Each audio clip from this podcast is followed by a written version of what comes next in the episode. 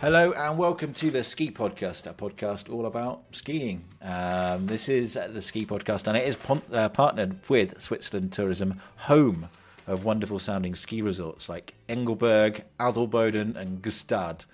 Um, did you know, Iain? 65 Alpine World uh, 65 Alpine World Pine is good.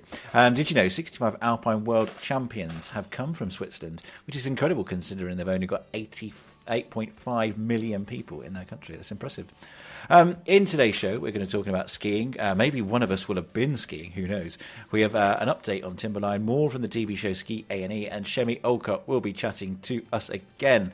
Don't forget to subscribe when you have finished listening to this. You can email the, the show at jim at theskipodcast.com or ian at theskipodcast.com. If you've got a good story or you want to talk about what your company does within the ski industry, do get in touch on those emails or find us on Twitter at the Ski Podcast. I am Jim Duncombe, and the next voice you'll hear will be Iain Martins. Iain, how did you think my pronunciation went of those ski resorts? I think most of them went pretty well, but the only one I'm not really sure about is Gstaad. Gstaad. Gstaad. Oh, ah, it's good. Gstaad. Gstaad. Because Gstaad. Um, you know, we obviously we mentioned uh, Gstaad a little while ago, and um, well, Sarah Roloff uh, from Switzerland Tourism did send in did send us a little message uh, saying that we were pronouncing it slightly wrong. How you say it, Gstaad. How we say it, Gstaad. Gstaad. Gstaad. I still don't think I've got it right, to be honest, Iain. It's like a silent G, as far as I can see.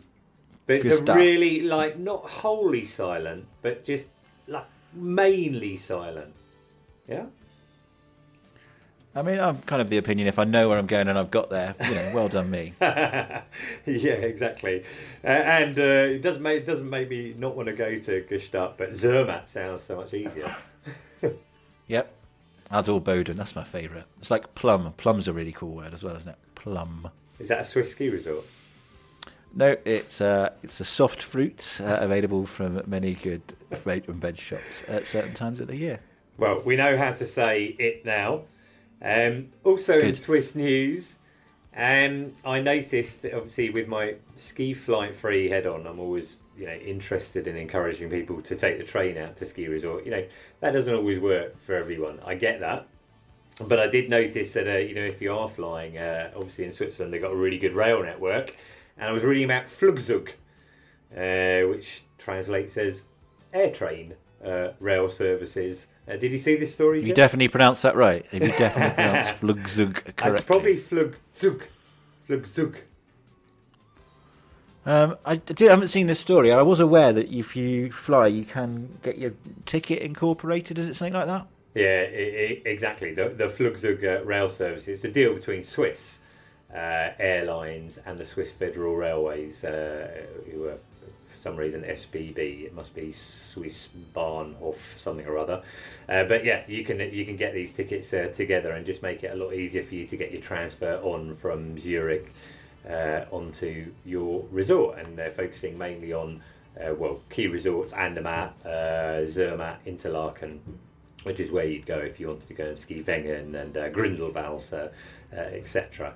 So, uh, you know, one of the reasons behind it is to, uh, you know, help people reduce their uh, emissions when they can. But, you know, travelling by train in Switzerland is like, just like a gimme. It's so good. I'm, I'm going out in March and I will be travelling by train. I'm going to do it like a two centre thing to Arosa and Andermatt, and the whole lot will be uh, by train. And you know, it's just beautiful apart from anything else, and you know everything's going to run on time. Absolutely, and it's a really good rail network. I mean, I don't think I need to go any further into Swiss rail. I was going to start telling you about trains from Geneva to Zurich and stuff like that, but I'm not going to, Iain. It's just a very good rail system, and it goes to lots of resorts. Um, I'm going to say, in last week, I was last time we spoke, I was meant to be going to Saas Fee, but due to huge amounts of snow, I failed to go, which was a shame. It was the first time I was going to use my Magic Pass. right. Well, I'm confident, Iain, that by the time um, I edit this podcast and I put it out, I will have been skiing in Val Thorens tomorrow. Here's my report from that. And I was right to be confident. I am sat in my car after a great day of skiing. what a way! What a way to start the season, people. Um, I've never been November skiing before, so I was really keen to find out um, what it was like. And do you know what? I've been really, really pleased with it. Um, this is how my days kind of played out. So I turned up in resort, sorted out my lift pass, and I parked in a car park. Got on the run, and the first thing we pretty much did was um, find a few powder, fresh powder runs, um, which is a, a, a bonus for uh, for the seven uh, for the, the beginning of November. Um, I mean, it was quite strenuous because I had no warm up. It was literally there's some powder, let's go ski it. Um, I think the, the, then towards the afternoon, I spent most of my time on the piste, and the piste conditions have been great. I'd say about fifty percent um, of uh, the lifts, maybe more, were open. Um, it's hard to judge and really bad at percentages. Um, my favourite run I found um, is at the top of the Peclet um, cable car, and uh, the rundown is the Bouranger, I think. I think I came down the Lac Blanc and then onto the Bouranger, back down to the Peclet to, to go around again. So really good. Um, the the worst run of the day is always the last run. Often I didn't really need to do it, but to get back into town I did. So I went up uh, something called the Plein Sud uh, and came back down. Uh, also called the the Plein Sud, a blue run that runs from the Folie Douce. Um, I mean, it was flat light, it was artificial snow, it was icy, it was jam packed. Everything a last run should be. Um, at 2,300 metres, it's a really high resort. Um, it's the highest in the world, I think, uh, and it was built to be practical, and it's not built to be beautiful. The whole place is ski in, ski out.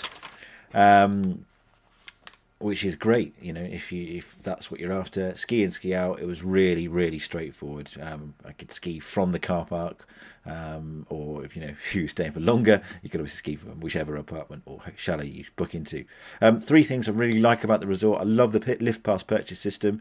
Um, obviously they've got a ticket uh, office like any other place, but also you know inside the ski uh, car park there was a ticket office so i can pick up my uh, pass there and just get straight on the slopes. Um, there were ticket booths at the bottom of lower down slopes so you know if you haven't purchased it you can ski down and get it right by the, the lift pass. Um, the second thing, I love the the lift infrastructure was brilliant. Um, I think it was on the Peclet again. I, I, did go on other other lifts, but the Peclet had fold down chairs, so they were either up or down. You know, like a cinema. Um, I think that was really good. Some of the lifts have dual queuing. The chair lifts do. So um, there was a magical moment when I was queuing up, and the queue was, you know, I mean, wasn't excessively big, but it was big, and I came in, and was right at the back, and there was one barrier going for the, the lifts, and then the guy came and opened the the rope and allowed the people at the back to get onto the front of the queue on the second um, turnstile area. It was like that moment when they open a new till at Lidl. It was amazing.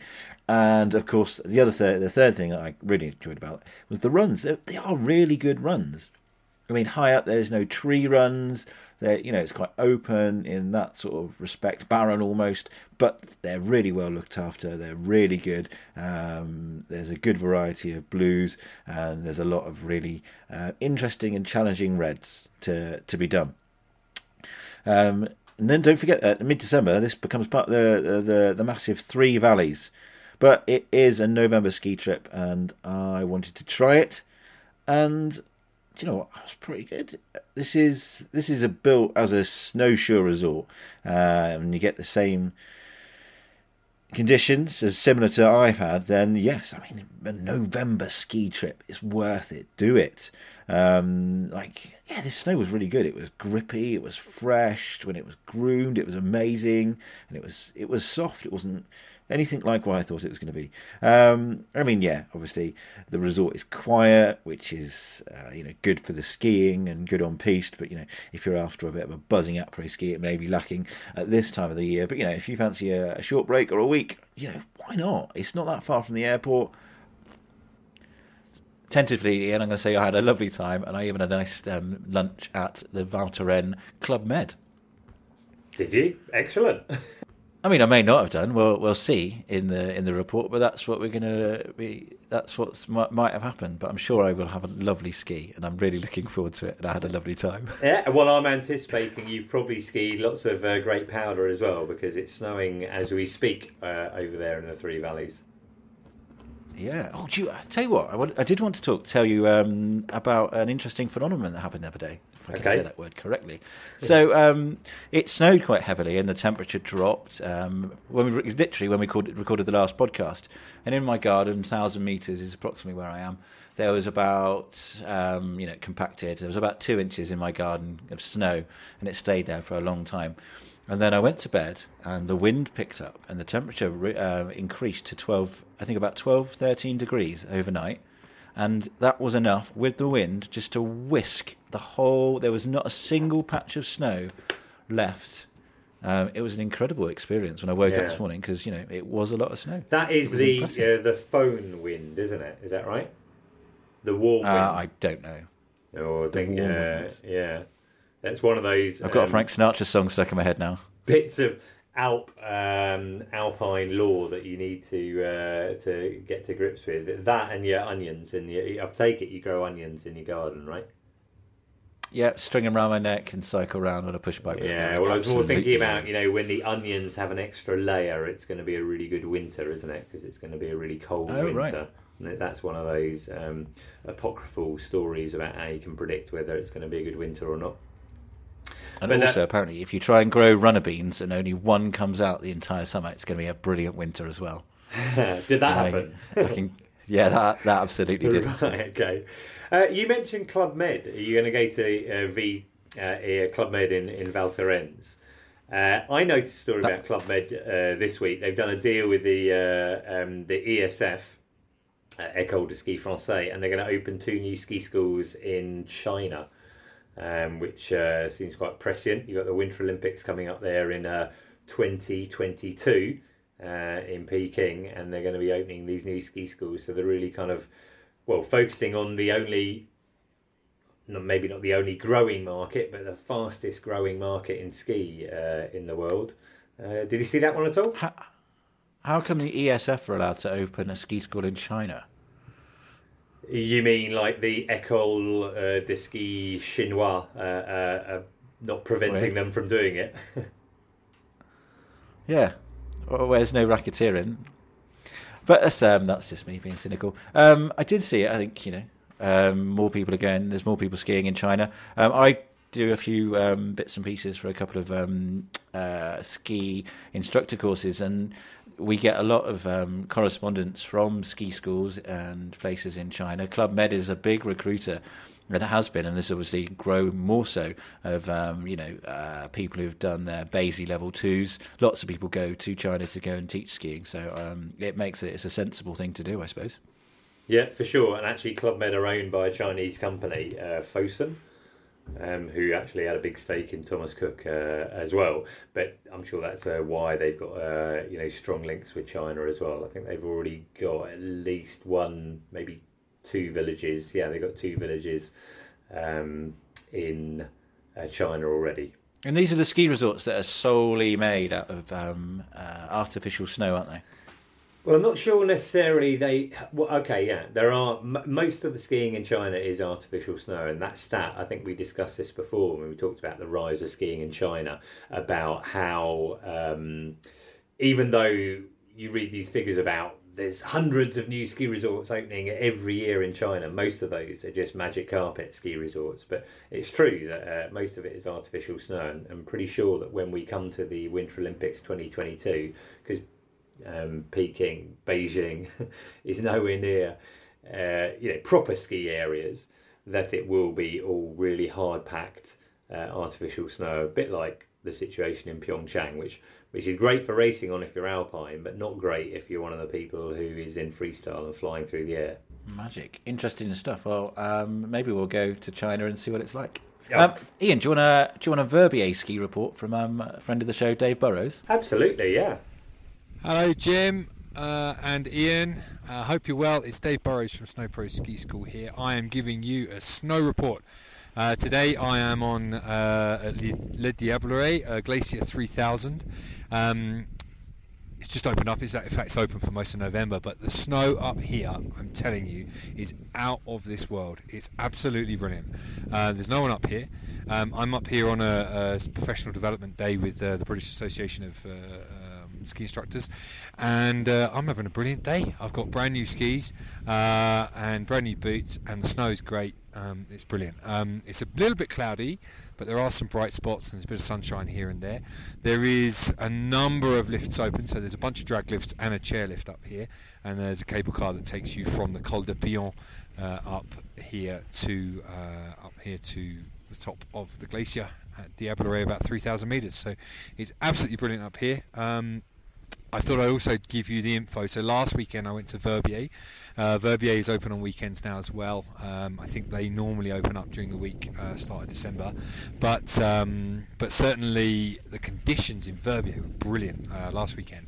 Um, you could go all the way up to top to Lac de Vaux, uh, so the Olympic lift, about 2,700 metres, and you could ski all the way down to Ruinettes, which is about 222. So there's about 500 metres of vertical to ski there. Are in great condition. Loads of people having uh, having a great time. Um, minimal kind of pre-season kind of stones and rocks sort of showing through the piece as well. So uh, and they were pumping snow massively. So they're uh, they're taking advantage of the cold cold weather that we've got right now. So uh, there you go, little snow report from uh, from Switzerland. Um, get yourself out here. Conditions are absolutely sensational. Um, yeah, it looks like we're going to have a great season. So uh, so yeah, hope you both are well. See you soon. Bye. There we go. So Dave's been skiing in Verbier quite a bit. Um, it's been open at weekends, so um, beating quite a few ski resorts to opening day, really. Uh, yeah, I mean, I know on the uh, 23rd, uh, which is just before we recorded last, uh, we had Outdoors and Val Thorens, you know, both opening at, at, the same time. But in fact, those high winds, or the winds that you were talking about, meant that uh, the opening was extremely limited, although they had snow, and there's snow high up it didn't happen. But there's a few places in the Pyrenees are opening uh, this weekend. I think in general, Avoriaz is opening a couple of weeks early. You know, the situation is certainly certainly positive.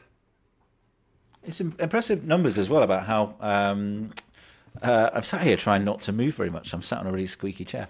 Um, uh, it's impressive the numbers. Um, I saw for Val Thorens the opening weekend, something like 15,000 people went skiing, which you wouldn't really, no one associates that sort of number to the to the first week of the season, do they? Well, it's impressive if you read it. It's probably not so impressive if you were there. I think, you know, Val Thorens, if it has a weakness, you know, it's the highest ski resort in, in Europe, but uh, it can get very busy uh, up on the piece there, particularly around the kind of uh, the centre. And as they didn't have the full area, I think they had 60% of the lifts open then I don't know. I read a couple of reports suggest it's just a you know a little too busy.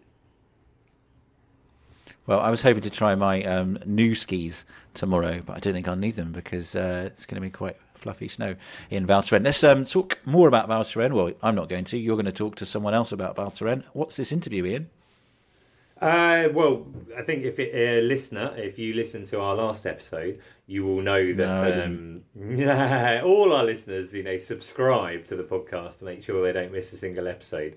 And uh, in the previous episode, number forty-three, I interviewed the guys from uh, who have created this new program called Ski A and E, which is actually starting now on the 9th of December. I'm very excited. I've got the DVR uh, set up to record, and uh, talk to them a little bit more about that uh, uh filming of that program in Val Thorens.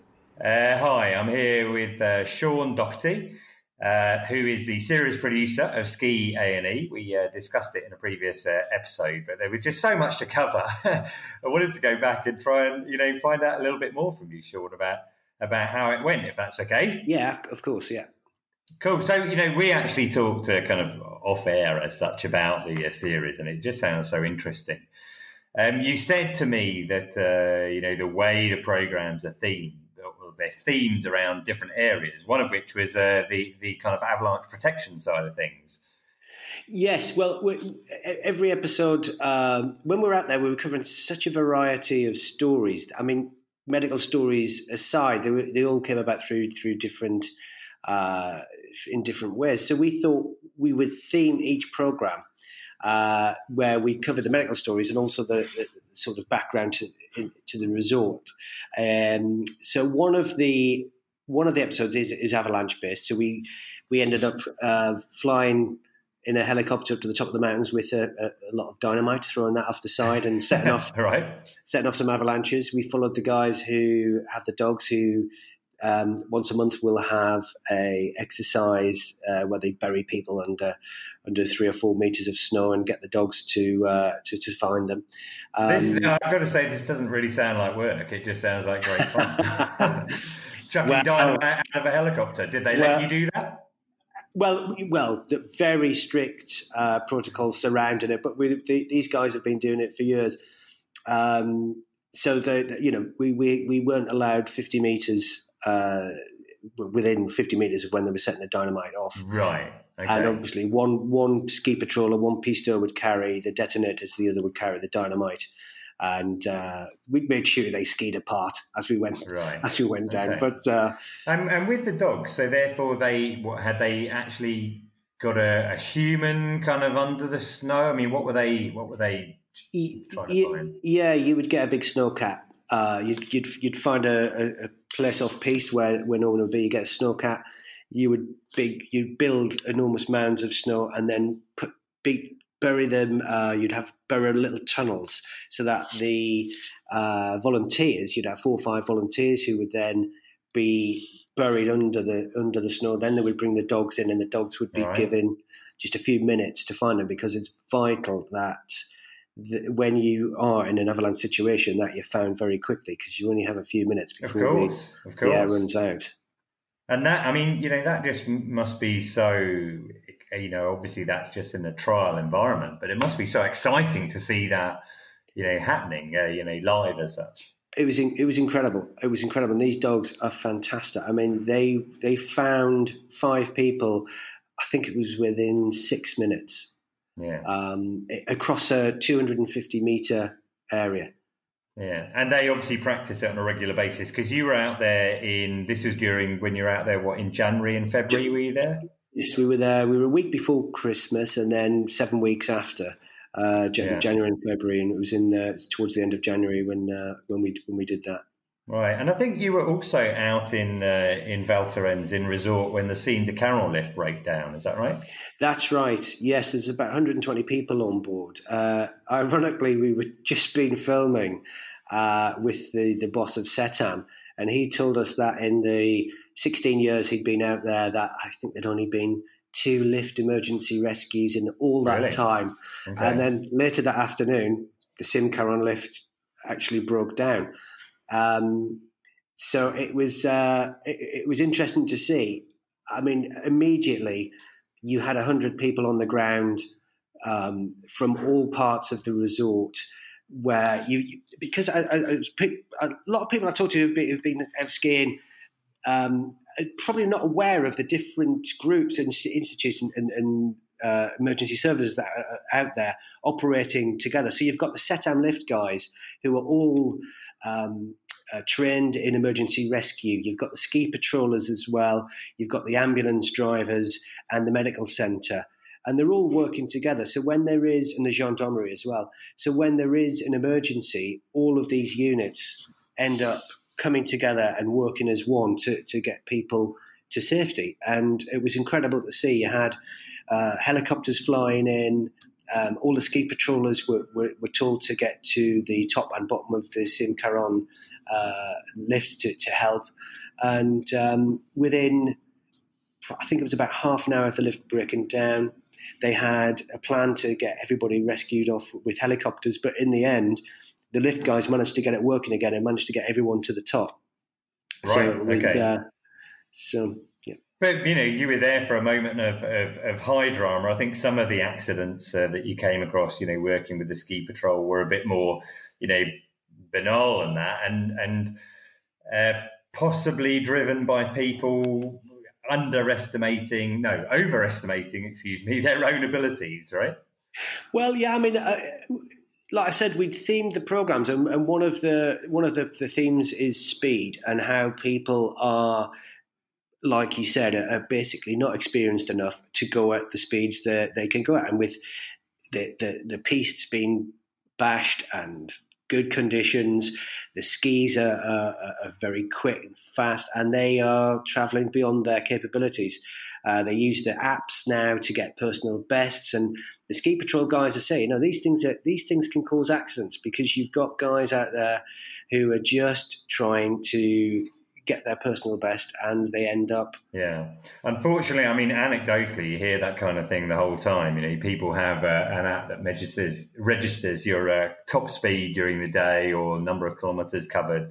And they like to go home and I don't know if it's boasting or whatever, but let's say compare with their friends. You know, how fast did I go? uh, today. And, and, people, you know, often typically ski too fast for their ability. And, and I guess, did you come across anyone kind of taking on slopes that were just beyond their ability level? Well, absolutely. Uh, I mean, we have one of the themes is changeover day because on day one, uh, the ski patrollers and the medical centre are on high alert because they know that that's the, most likely day when people who haven't skied before or are just trying to get the ski legs back, you know, they, they ski once right. a year and they get on the slopes and they remember how they used to ski last year down blacks and reds and they try and emulate that and they, they, they still haven't got the, the, the, the muscle uh, yeah. the muscle to do that and they end up in the medical centre. One guy, Mohammed from Dubai, he'd had a couple of lessons a, on an inside slope and went straight to a black run and within minutes was in the medical centre needing yeah. surgery. I, I, have a feeling that's that's Darwinism in action, isn't it? That one. I think so. and, and, I mean, it's not just skiers; it's it's the fact that you can use snow scooters and you know ski scooters, whatever. Get to all these different ways of getting down a mountain now right. mean that you're not necessarily have to be an experienced snowboarder or skier For to sure. to get down. And, and if you've got this other these other bits of kit that can get you up to eighty kilometers an hour, uh, and you haven't got the experience on the slopes, then you know you're going to end up in the medical centre. Yeah, and and another thing you mentioned to me, you know, in relation to the program, maybe something we can watch out for is the the influence of on of the weather on the type of injuries that people have. You know, in different days can lead to different injuries. Yes. So uh, when we when we were out there, we were covering a ski cross competition, and on day one, it was it was almost like a whiteout. It was very very bad conditions. And as the medical centre, the doctors were telling us, this is the this is the day you're more likely to get ACLs and strains. You know, people skiing through heavy mounds of snow in bad visibility, and they're they're pulling muscles, and you know their knees are going out of joint. Whereas the following day, it was beautiful weather, blue skies. Right the snow was hard and everyone was just going hell for leather. And that's when you get broken wrists and broken legs and head injuries because people are, are just going too quick. Right. Well, you know, I've um, really enjoyed our conversation and I find it uh, fascinating. And it sounds like a great uh, experience, but uh, the program, uh, um, remind people when it's on? It starts December the 9th on UKTV uh, W uh, 8 o'clock, and it's Monday to Friday for two weeks. So it's 10 episodes across the two weeks. Right. Okay. Well, uh, you know, I'm uh, really looking forward to it. Thanks very much for your uh, time, Sean, and uh, look forward to watching Ski A and E uh, when it's on. Thanks, Iain. So, based on that interview, Iain, I want to know how fast have you ever skied, Iain Martin? I have no idea. I've never. I'm not really that interested in that sort of thing. Um, I don't. No, I've never done it either. Yeah, I've only just discovered Strava since the end of last season. I mean, I'm tempted to have one go. I, I do. I, I mean, I have done the stuff on Strava, but I can't remember what the fastest. Uh, you know, I've uh, I've been. You know, I, I think it's probably a bit.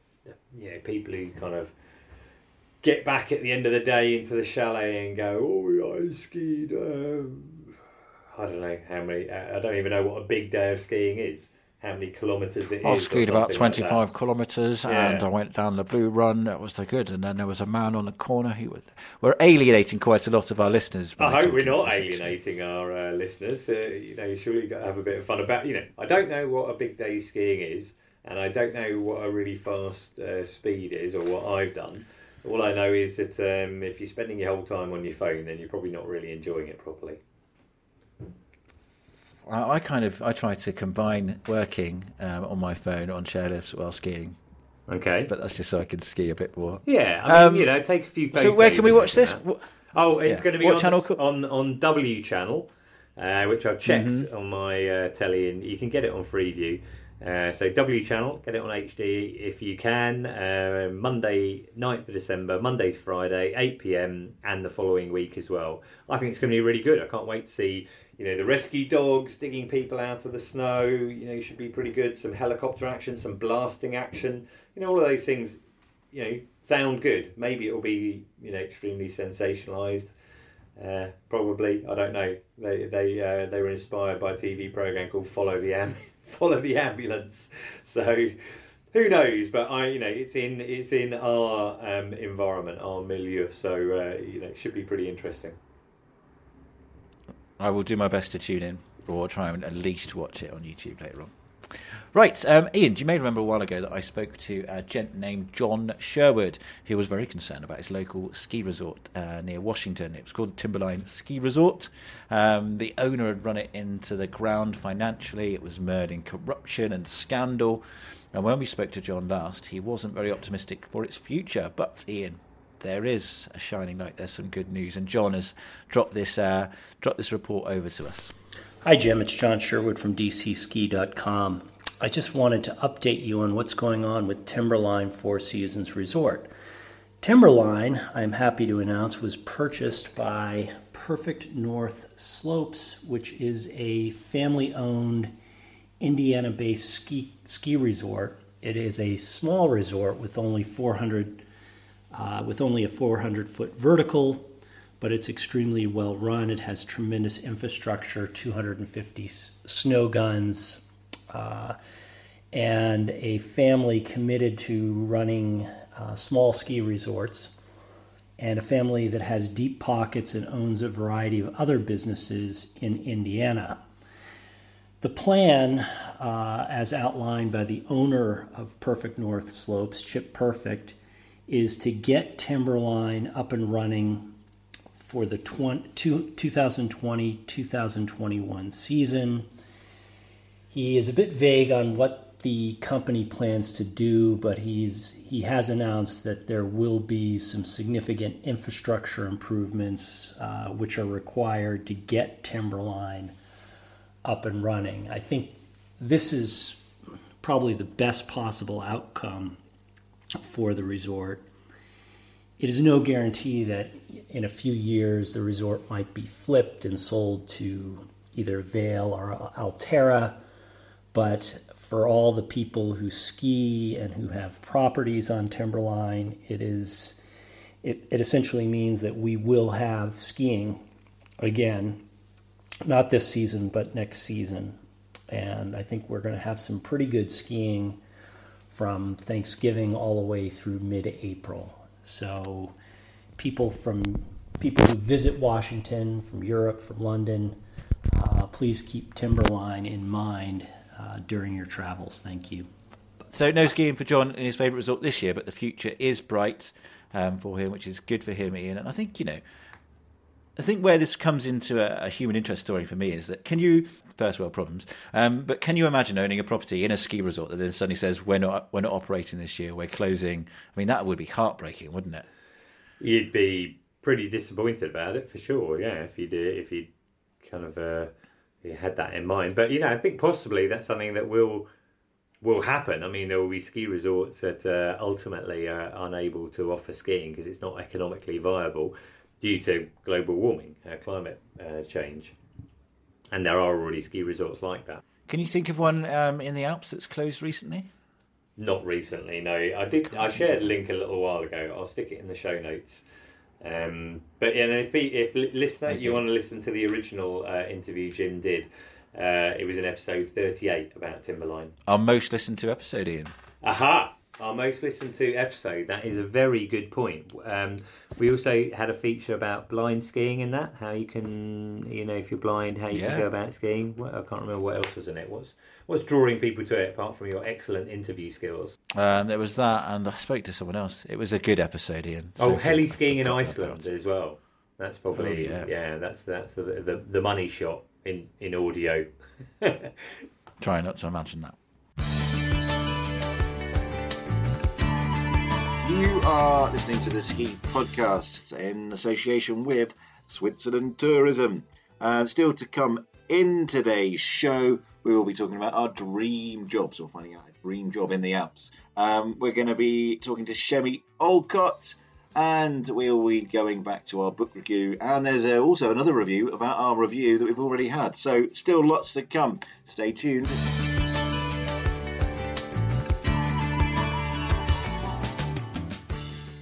So normally I um I try and be a bit resistant to marketing guff that you get uh, sent out. But I saw this the other day, and I've got to mention it because it's really good. Uh, SkiBro, I don't know if you know them. It's a it's a website where you can book ski lessons. Uh, but what appealed to me was they were doing one of these dream job things, and it just it it sounds great, and therefore I'm quite willing to uh, kind of share it. How do you fancy this, Jim? Uh, they're offering a dream job all you uh, have to do is to go out to a ski resort and take some ski lessons. Uh, and then you have to share about it on social media, and you get paid six hundred pounds, and uh, all of your uh, you know accommodation and flights and everything will be included. So, do you fancy that job? I do quite like the sound of that. What's the catch? Well, I think there is a catch. You just have to get them to choose you. Uh, there's going to be a videographer who will follow you. Um, but you have to um, take ski lessons during the day, enjoy yourself at night, and update your social media followers. So, I presume you're an influencer. You've you've got you know a lot of uh, followers. Oh, I've got about uh, one thousand two hundred and twenty-four followers on my Instagram at the average skier. Is that enough? Do you think that's good enough to persuade them? I, don't know. You've got good chat, but if you if you go to skibro.com, there's a form there that you can fill out. You know, you've got the option to kind of sign up for their newsletter. Maybe that's why they're uh, doing it. But someone is going to get this job where you just you know get, get to go out to ski resort, uh, try some lessons, and get paid uh, to ski. So, um, well, Are you uh, going to apply in? I'm not going to apply because I've got a job and I'm yeah don't probably Don't think you need ski lessons. Is that what you're saying, Iain? You're too good. No. You're too good to do I'd job. rather have free free skiing time or go out with a guide. Yeah, I think you can book guide to them as well. But I'll stick the link in the show notes if anyone, uh, if listener, you want to kind of apply for that. I think it's not quite my dream job. I'd probably rather be an explorer or an adventurer. But it's not really a job anymore, is it? Uh, yeah, you Um, get professional people like Ranulph Fiennes. Um, I, I understand that you know. He, I think I mentioned in what two episodes ago at the ski show that he had a really big uh, audience listening to him. But it's just as well because I understand he charges quite a lot for his presence. So you can be. Well, I think a, he does. It's, it's the only time in his life he's made money. If you look at the amount of money that he had to raise and put into any of his adventures, like the one where he went, um, he did the globe, didn't he? He went all the way, circumnavigated the globe um, without um, flying. I think that was the one. And so whe- when he was across the North Pole, he got across halfway across the North Pole and run out of ice and had to spend like a week just sleeping on one iceberg, being you know um, sneaked up by a polar bear, um, while his wife tried to raise money to get a boat to rescue him. So you know, I think he's due his money. That does ring a bell, actually. Yeah. Okay. No, I agree. I think he's uh, he's he's he's due his money. But my point is, you can be a professional a professional adventurer. So don't rule it out, Jim. Okay, I'll cash in when I'm later uh, older. Get those tours going. Let's hear about from someone really famous. Who have you been talking to, Iain? Uh, Chemmy Alcott, uh, presenter on uh, Ski Sunday, ex Olympic ra- racer. She skied last season, um, very shortly after giving birth to uh, her second uh, child, and I just uh, I interviewed her about you know how you get back in shape again, how you get to go out skiing quickly. You know, after you have had uh, a baby, if that's you, listener, you'll probably find it very Yeah. interesting. Okay, hi, I'm, I'm here at the London Ski Show, or Ski Festival, I think it's called these days, uh, with Chemmy Alcott. Now, we spoke this time last year, and at the time, Yeah. I think you were six months uh, pregnant. Yes, I was But- massive, wasn't I? God, a but year not, goes quickly. not very long after that, um, you were uh, heli skiing Yep. uh, in Alanya with, Yep, with yep. James Orr. How on earth do you do that? And and what advice could you offer to you know new mums who are uh, wanting to get back on the slopes again? Um, I think f- firstly, I have to say, hands up, I had a really easy pregnancy. I had a really easy labour. I didn't have any complications. So the fact that I could ski three weeks after birth, um, after Cooper was here, was, you know, something that I was really fortunate to do. Um, I needed to do it because my work started in the winter. I got to go to World Champs. I was in Åre and um, I felt really comfortable with skiing. The heli skiing was really, really fun because that's kind of, it's quite comfortable with me doing things on snow. But heli skiing is still a massive excitement for me because it's something quite foreign. I've only done it a few times. and that was really really fun. I did actually when we were in the tiny helicopters and it was quite windy that day, and I remember going up and I, I lost my stomach and uterus back there and thinking, oh my god, I've just had a baby. That was quite a big wake up call for me, going, oh, I've just had a baby. That's why I feel all all kind of strange. Um, but it was great because there were so many women on that trip as well. Yeah. Um, and I think it's really empowering for us to see that women are out there pushing their limits as well. We talked about that quite a lot last Yeah. year. Um, and the loads signed up for that trip, so it was really great to be amongst them. And you know, they they were just like, "Oh my gosh, you just had a baby," and they understand it a lot more than the men. Um, And just in, in general, for someone, you know, for someone who's just had a child, Yeah. have you got any tips for them for coming back into skiing after that? I just think it's really important. A lot of women um, and mothers, new mums, don't take those first steps, so they stop living their passions. Yeah. And you know, if, if you're a female and you're into skiing, the tendency is you have a child and you either forget about your passions and start living through your kids and supporting your kids and what their family needs. But it's really easy to do a couple of runs for you as well. So, you know, you have an environment on the ski slopes where, first of all, you can share it with your children, that amazing experience of the first ski holiday all together. But also, your husband's there as well. He can have the kids and you can go for a rip for a couple of runs. Um, but maybe baby steps. For me, it was really great to, to do my first turns alone. No one was watching me. Um, I could take my own pace. Yeah. Uh, I didn't try and overpush myself. I, I do have a big ego when I ski, and it was really nice to strip that ego back and have an excuse. I was like, right, I just had a baby. I shouldn't be able to ski, and then I took all the pressure off. So it was Yeah. actually really enjoyable. Excellent. Uh, how long did it, what- how Yeah, how really long good. was it after you had a baby in before you went skiing? years. Um, yeah, years. Uh, no, I went, Really? Yeah, I went out. I went out uh, uh, quickly, but shorter trips. Now my children are older. I can uh, I can go a bit more often and ski with them. Or are you talking specifically about me having a child? No, No. just asking. Yeah, exactly. It's a joy skiing with your kids. I, I think it took us took us four years to go um, skiing as a family, but Yeah. other than that, I, yeah, I think I I think I went the year my first child was born.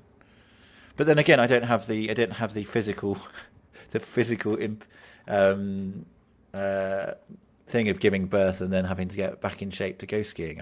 It was a bit more straightforward for us men, really, I suppose. Iain, for, for sure. that's the point, isn't it? Yeah, exactly. So Chemmy Alcott, we've interviewed her a bunch of times before. If you want to hear some more uh, chat with uh, Chemmy, uh, back in episodes twenty four and twenty five and forty two, I think. And plus, um, I've also just posted uh, something on uh, JT Ski, um, an interview uh, with her that we featured already. So you can have a look at that on there as well. Winner. Have we got any reviews? Must be time for reviews. It is time for reviews. I don't know if you think this is a review or not, but um, you know we had Where, where did we where did he where was it reviewed? Uh, Facebook. We had a, uh two star review in the previous uh, episode, but um, Dave Moore commented and said, uh, "I love the way you and Jim took the two star in your stride.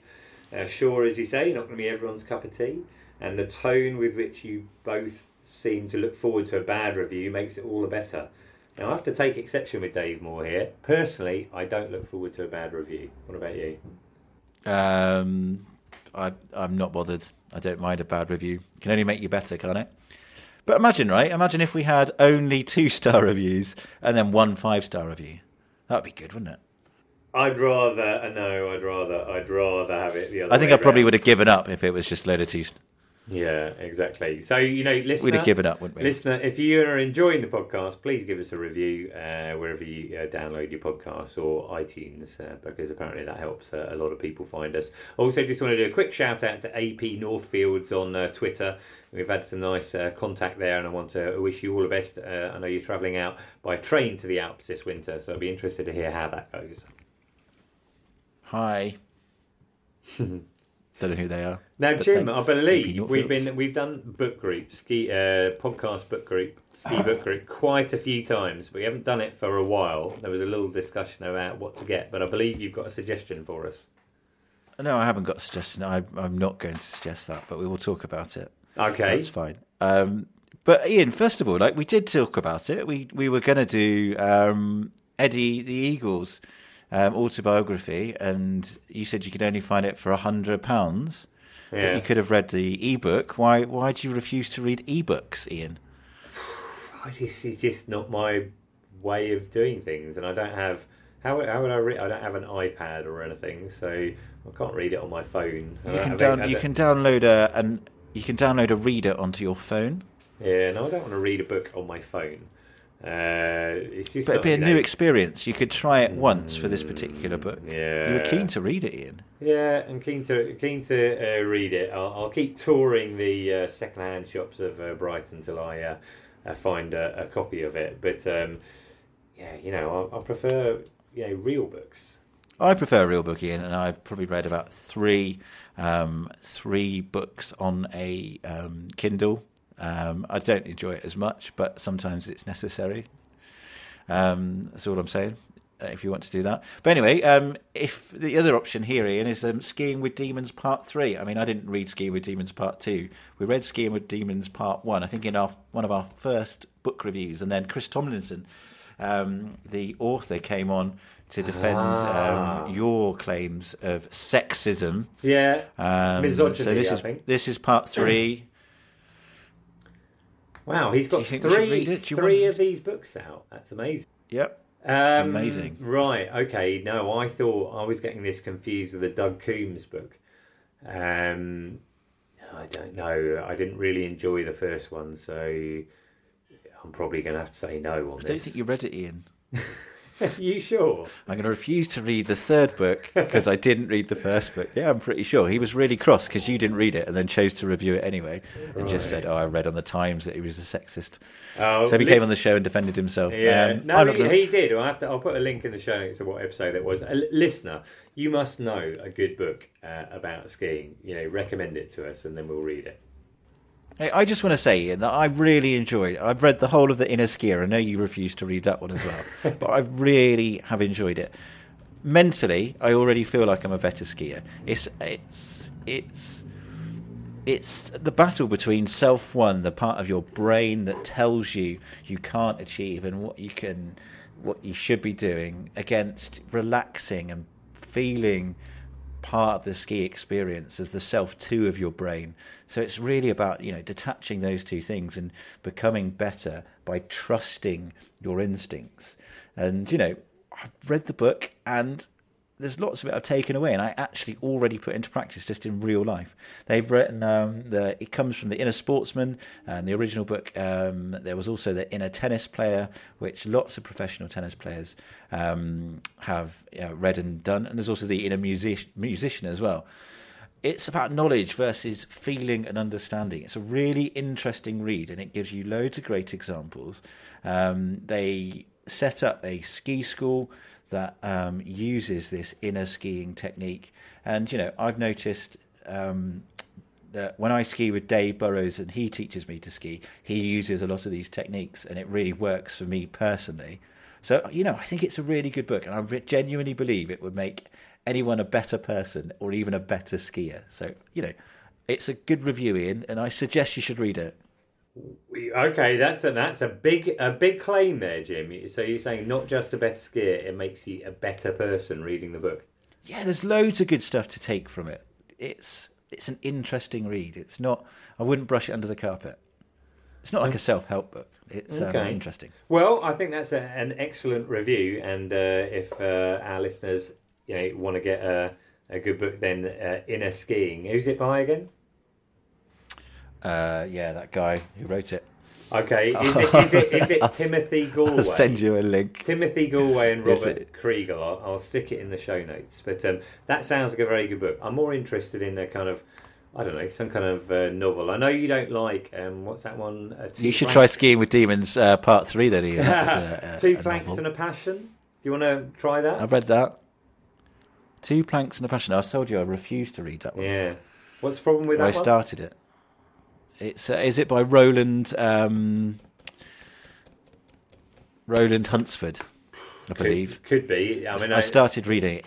He wrote he wrote some fantastic biographies of um, Ernest Shackleton, um, Roald Amundsen, and um, Robert Falcon Scott, and they were absolutely brilliant, fantastic, like 2,000 page tomes and I devoured them. Then I read this Sebastian's Tomb and it was the worst book I've ever read. I stopped reading it. Yeah. So so we're not gonna we're we're not gonna be reading that. I'm not gonna make you read a book again that you uh, dislike with a passion.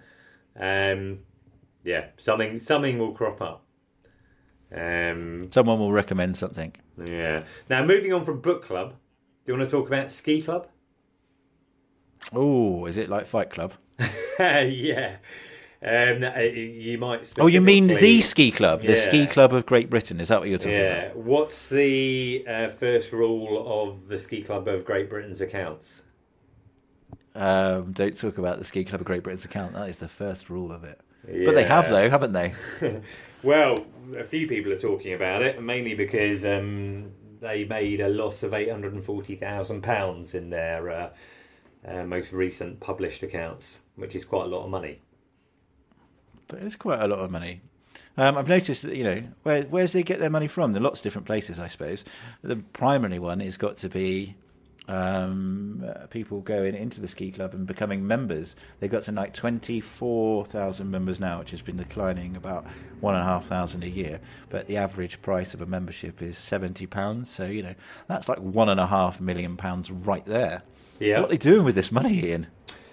Well, I, I'm not sure. They we can- employ a lot of people, don't can, No, they employ slightly fewer than they used to. I would, uh, I would suggest. But um, you know, if if you're a non-profit making business, a not not for profit business, then it's easy to not make a profit. Perhaps you might uh, suggest, but. Um, God knows how they did it all. One, there's one massive bit I noticed. They wrote off three hundred and forty-two thousand seven hundred and forty-six pounds investment in the website. So let's just call Whoa. it let's just call it three hundred and fifty thousand pounds.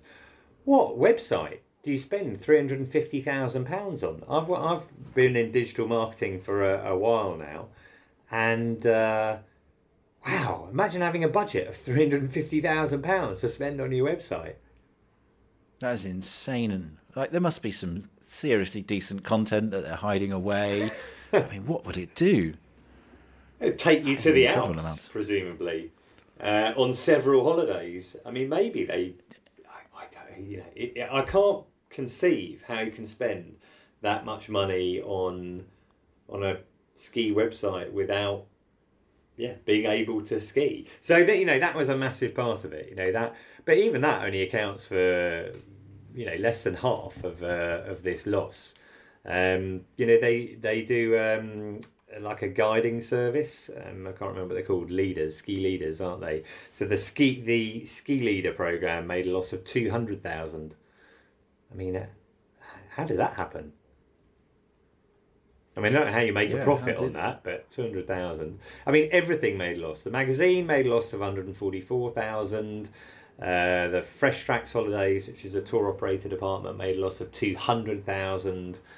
Uh, yeah, you know, um, they had they do have a new um, is it CEO who's just uh, uh, taken over, a chap called uh, Ian Holt, uh, chief executive. Yeah, so um, he only um, joined in July, but the catch there is that he was the treasurer prior to that, so um, he probably. Uh, doesn't just come in cold. Yeah. I mean, you think maybe is it a general decline in the the need to be members of things? You know, part of this is you get discounts on stuff, but you can already get discounts. You know, um, you can get your insurance through that, but you know, you can still get online insurance pretty cheap. I think you know. I mean, still, twenty four thousand people is a lot of people to subscribe, isn't it? That's a, that's still a, a fairly hefty chunk of people. But are they being looked after properly? I, I don't know. It's weird. I've never I've never joined a club like that, and so I find it hard to imagine why you would do it. But then, Iain, I feel like I should stop talking because as you look at all their main sponsors and partners, there's a there's a good amount of them that we also work with quite closely. So excellent, the ski club, I think. Um, well, I'm not going to say that. that that's, I don't think there's any any kind of you know relevance there. If they do have a whole bunch of uh, partners, uh, you know, who we have or other people have in the industry, they obviously didn't charge them enough money, um, or they had really you know bad deals. because uh, you know you're looking at a business that's just been run extremely badly. Every element of it is every element of it has, has, has lost money. And if you got 24,000 people who've paid you money to become a member in the first place, you would have thought you'd have like a, a budget and you'd be able to, let's say you made, you know, £10 off every one of those members through um, associated, uh, you know, income, then you'd be making a nice tidy profit, wouldn't you? I mean, when I look at what you get for, I just don't see any. I don't see the benefit why I would join. I just don't. I don't understand it. I think that's always been my problem with the ski club. Just, That- there's nothing there that I would necessarily go. That is what I need. Yeah, but that's why their numbers uh, keep dropping, and I guess. uh, But who knows? I don't know that the full answer, and maybe we'll find out more in in due course. But um, Do you know what? I did put this question to someone I met from the ski club at Yeah. um, Listex a, a year ago, and um, she chose. She said that I said, you know, I'd like to talk about the relevant. You know, what's the the relevance of the ski club in this modern age? And she said, oh, it's still very relevant, um, and didn't really want to expand on that. Um, I did invite her onto the podcast um, a year or so ago to, you know, talk about the ski club, but they chose not to. Right. Okay. Well, maybe we'll try again to get someone on on, on board. Um, talking of um, future episodes, I'm hoping to have an interview uh, uh, about White Lines magazine, the snowboarding magazine. Uh, so hopefully that'll uh, you know um, appease the guy who says we don't have enough shred, um, and that will hopefully be in the next episode. Um, I'm going to be talking to someone about um, sweating right. How does that um, work? while skiing and how you can rehydrate and keep yourself. Uh, we're going to talk about. I'm a salty sweater, um, so we're going to talk about how we can hydrate ourselves better um, on the slopes. I think that's a useful thing to find out. Okay, I look Um, forward to, to that. I- and not only when I'm in Val Thorens will I be talking about skiing, I'm going to try and make some other content as well. Yeah, and I've got a feeling that actually the next time we do uh, record, I will have skied as well, hopefully. So, um, you know, we can Ooh, talk where you going? That. Uh, Val d'Isère and Les Arcs on uh, Ooh. by train. by train by or you train, flying? Yes. Uh, so you know there'll be that experience as well. Um, and thinking about travelling to the Alps By train, and then you're you're driving up the hill in a supercar. Is that right? No, but talking about driving in the Alps, I'm also hoping to get or just on your own in a bus? an interview about um, driving to the Alps in an, an electric car in a Tesla. But we'll see if that uh, if that interview comes off. Maybe we'll be able to include that in next episode as well. So lots to look forward to. That would just be a story of a man stood around at a charging point quite a lot, wouldn't it? Mm, don't think so. I think we, you know, with the Tesla, you got 30 minutes. You can get an 80% 80% charge into the vehicle on one of the supercharging points. I would. Um, I'd spend myself very stressed. I'm I'm the epitome of the sort of person that runs their petrol tank dry to the very last point where I'll just I'll go whilst I'll go for one more petrol station. So I probably could. I quite, quite enjoy driving an electric car. It's an extreme way of doing it. Right. Anyway, that was a, a ramble. That was the podcast. Thanks, Iain, um, for all that insight that you always bring to the show. Um, thank you, listener, for listening. Don't forget you can um, subscribe. Don't forget to subscribe. That's the big message, isn't it? Yeah, exactly. And enjoy your skiing, Jim. Oh, thanks you too, Iain. Take care. Right, bye.